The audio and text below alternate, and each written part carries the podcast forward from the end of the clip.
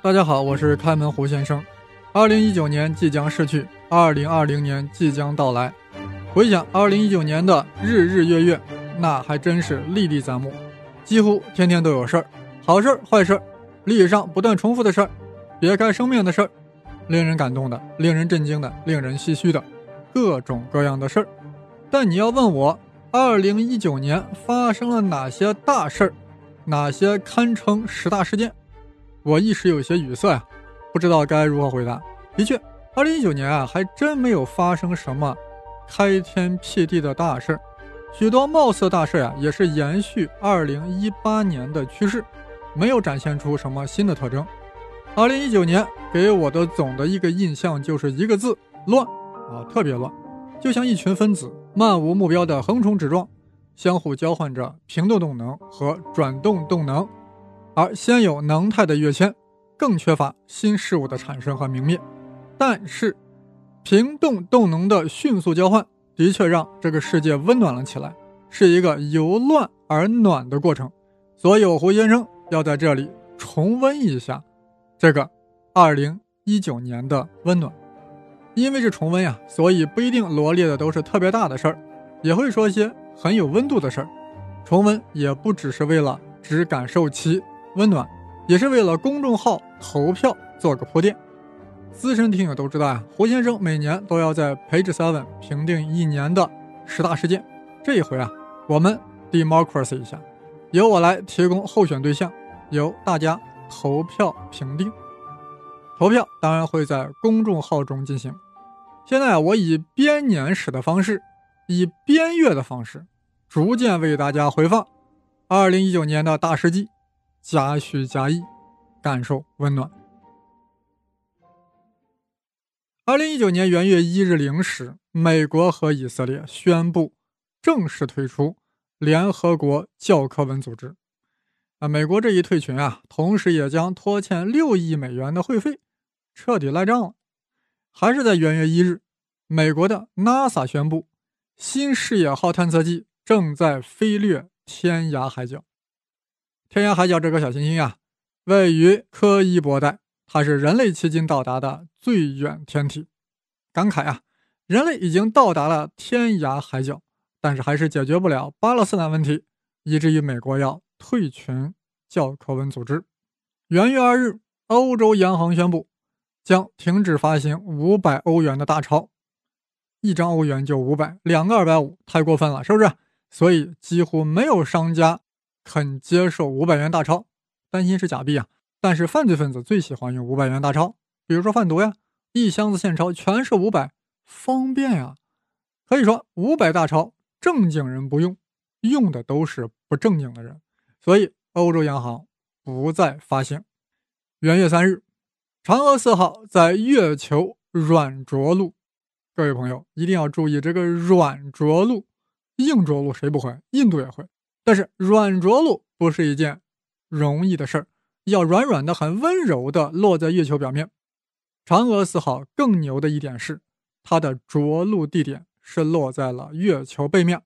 大家一定知道，月球总是以其一面面对着地球，令我们人类很好奇啊！你的背面有什么不可告人的秘密吗？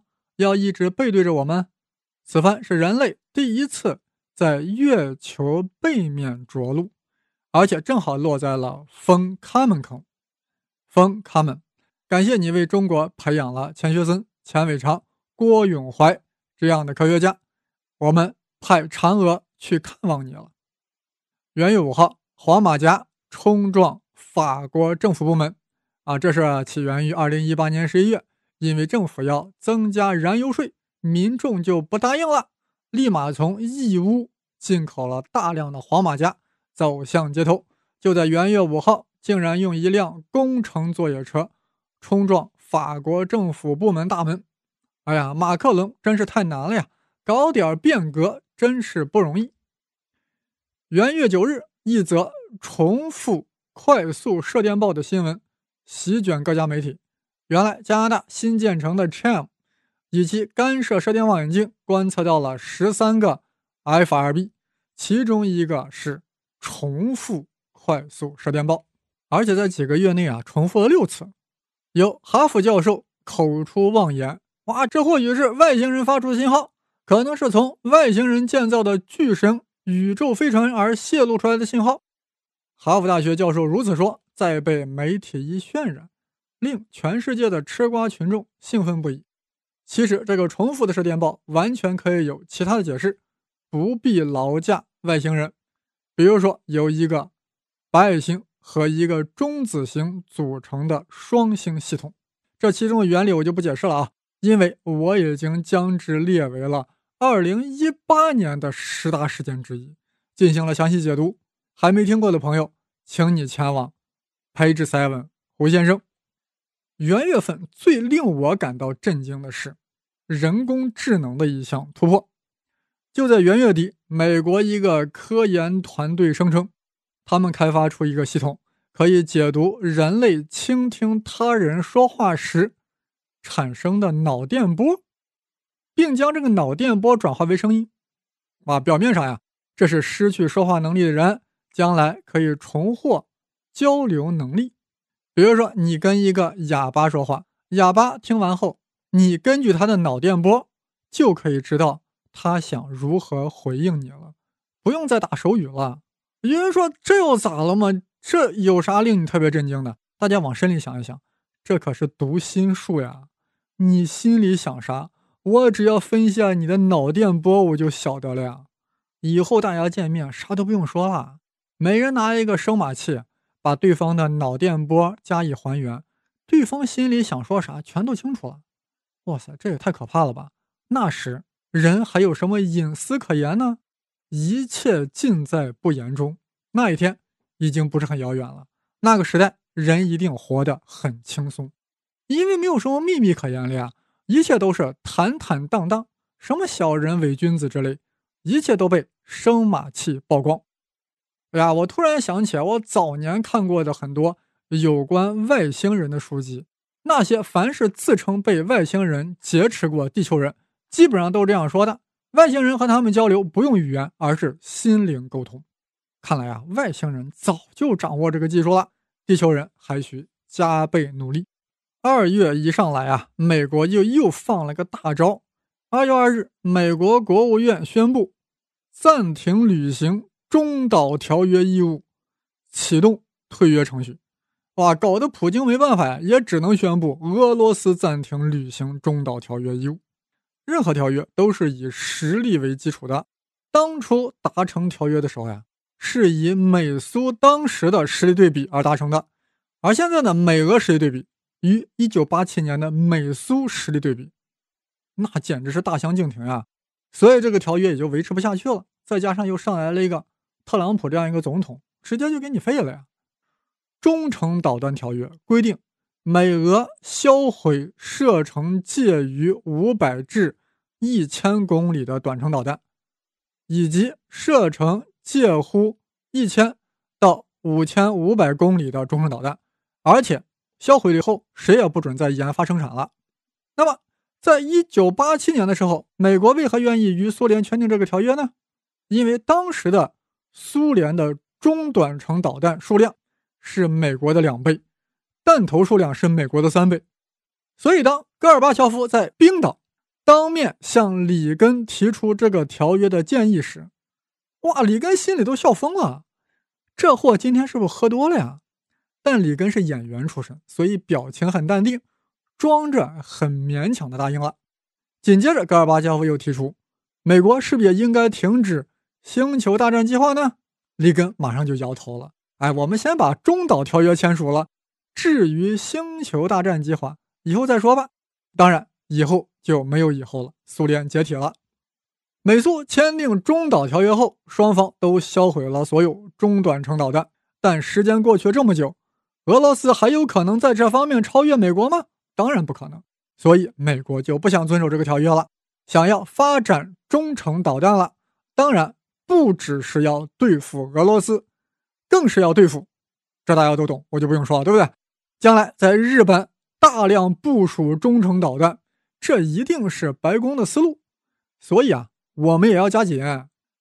二零一九年八月二日，中导条约全面失效，然后美国呀就急不可耐的在加州试射了一枚中程导弹。呃，这里顺便说一下啊，中程导弹比远程导弹和洲际导弹啊更可怕、更危险。为啥？因为它从发射到坠落不到半小时，是无法进行预警的。所以我们一定要抓紧。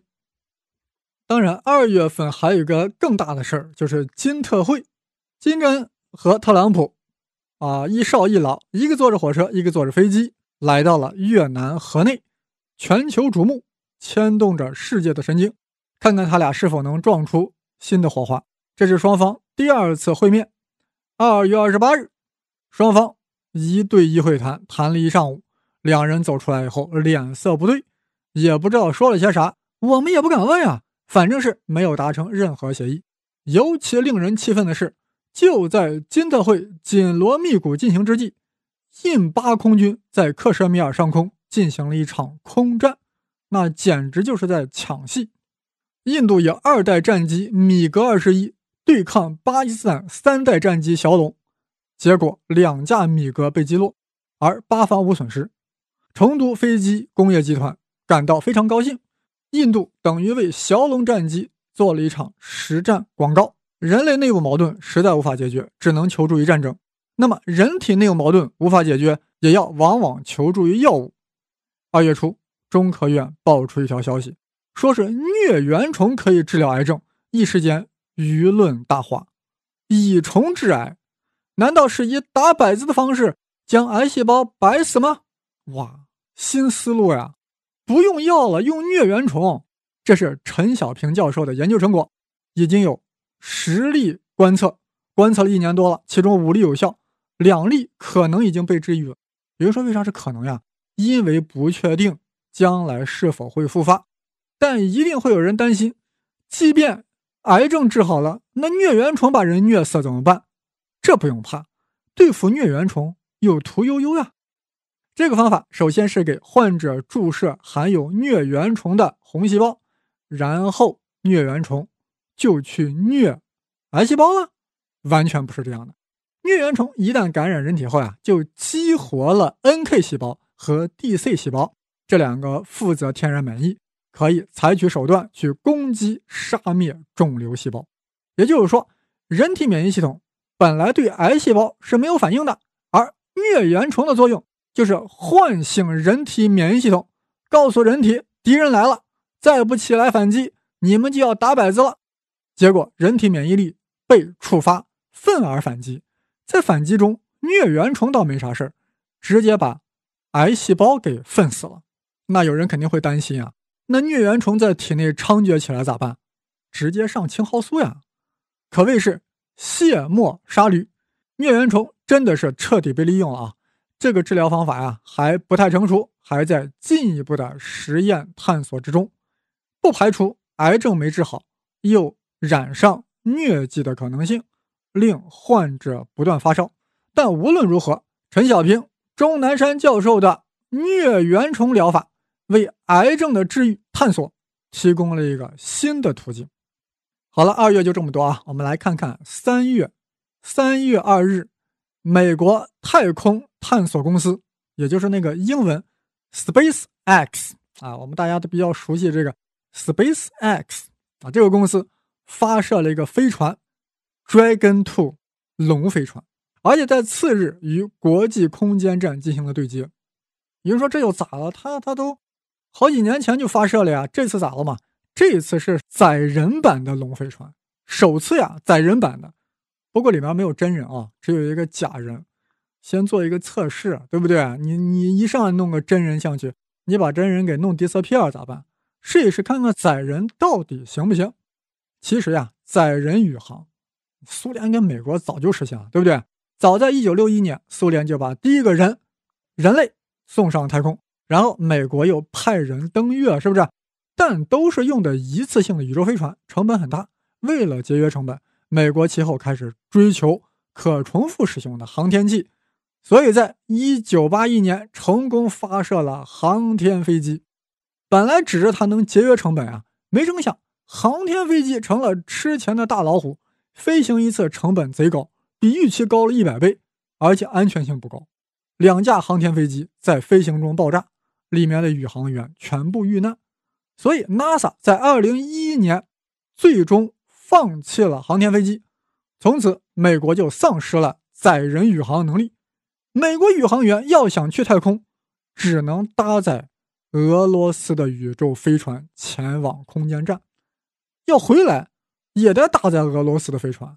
而 Space X 发射的载人版龙飞船，就是想恢复美国载人宇航的能力，而且也追求升空火箭的可重复使用，以便节省成本。一旦成本有明显优势，其商业前景就很大。就在本年的四月十二日，Space X 用猎鹰重型火箭 Falcon Heavy 首次进行了商业。发行成功，而且是三枚一级火箭啊实现了回收，哇，重复使用啊！五月二十四日，Space X 又用猎鹰九号 Falcon Nine 一次性完成了星链发射。哇塞，啥叫星链发射？就是一次性发射六十颗卫星，而且组成了一条线，像一个链子一样，星链。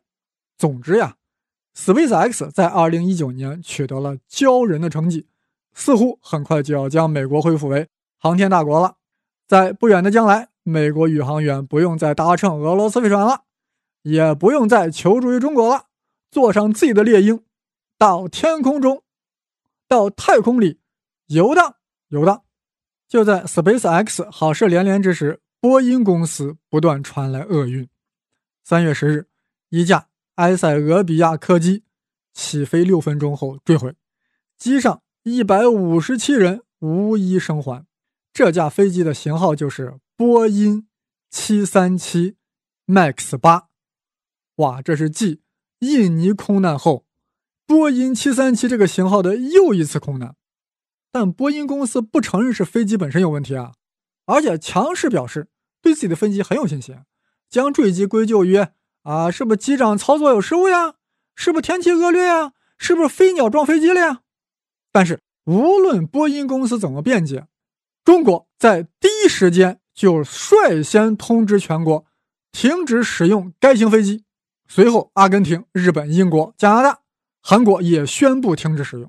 欧洲航管局和加拿大甚至对该型飞机关闭了其领空，他国来这种飞机不得进入我们的领空，令美国很尴尬，搞得正在飞往英国的土耳其飞机不得不折回了伊斯坦布尔。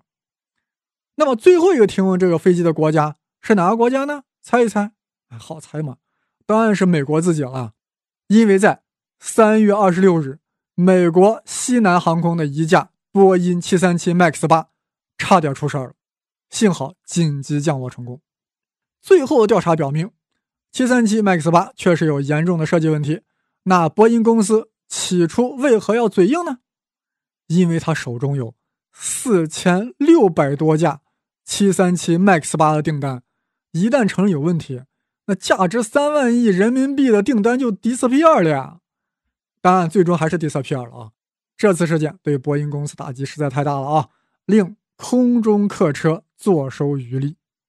但我最关心的是啥啊？中国那几十架七三七 MAX 八可以退货吗？好了，让我们来关注一下澳洲的形势。三月十五日，一个澳大利亚白人男子。在新西兰的基督城的清真寺扫射，造成五十人死亡、五十人受伤，再次彰显了文明的冲突。亨廷顿的伟大预言。三月十六日，特朗普首次动用总统否决权，否决参议院之前通过的阻止国家紧急状态令的决议。大家听懂了吗？否定之否定啊，就是说特朗普要在美墨边境修一堵墙。但国会不批准其修墙资金的巨大金额，于是川普宣布国家进入紧急状态，这样就可以绕过国会，大量调用资金。但参议院通过了阻止其国家紧急状态令的决议，这样川普就没法紧急了。但特朗普又动用了总统否决权，否决了参议院的阻止，这样特朗普又可以紧急了。哇，说的我都急了，不就修堵墙吗？万里长城今犹在，不见当年秦始皇。三月底，从印度次大陆传来了一个令人振奋的消息：莫迪宣称印度发射导弹成功的击中了自己发射的卫星，而且美国太空司令部也证实，的确如此，此言不虚。三分钟能击中三百公里高的一颗卫星，的确令印度人自豪了一回，很有世界大国的风范。好了，二零一九年第一季度的大事呀，就说完了。若有遗漏，在所难免，大家先听着。第二季度的事儿，我抓紧整理。我的微信公众号是开门胡先生，当然是带竹字头的生。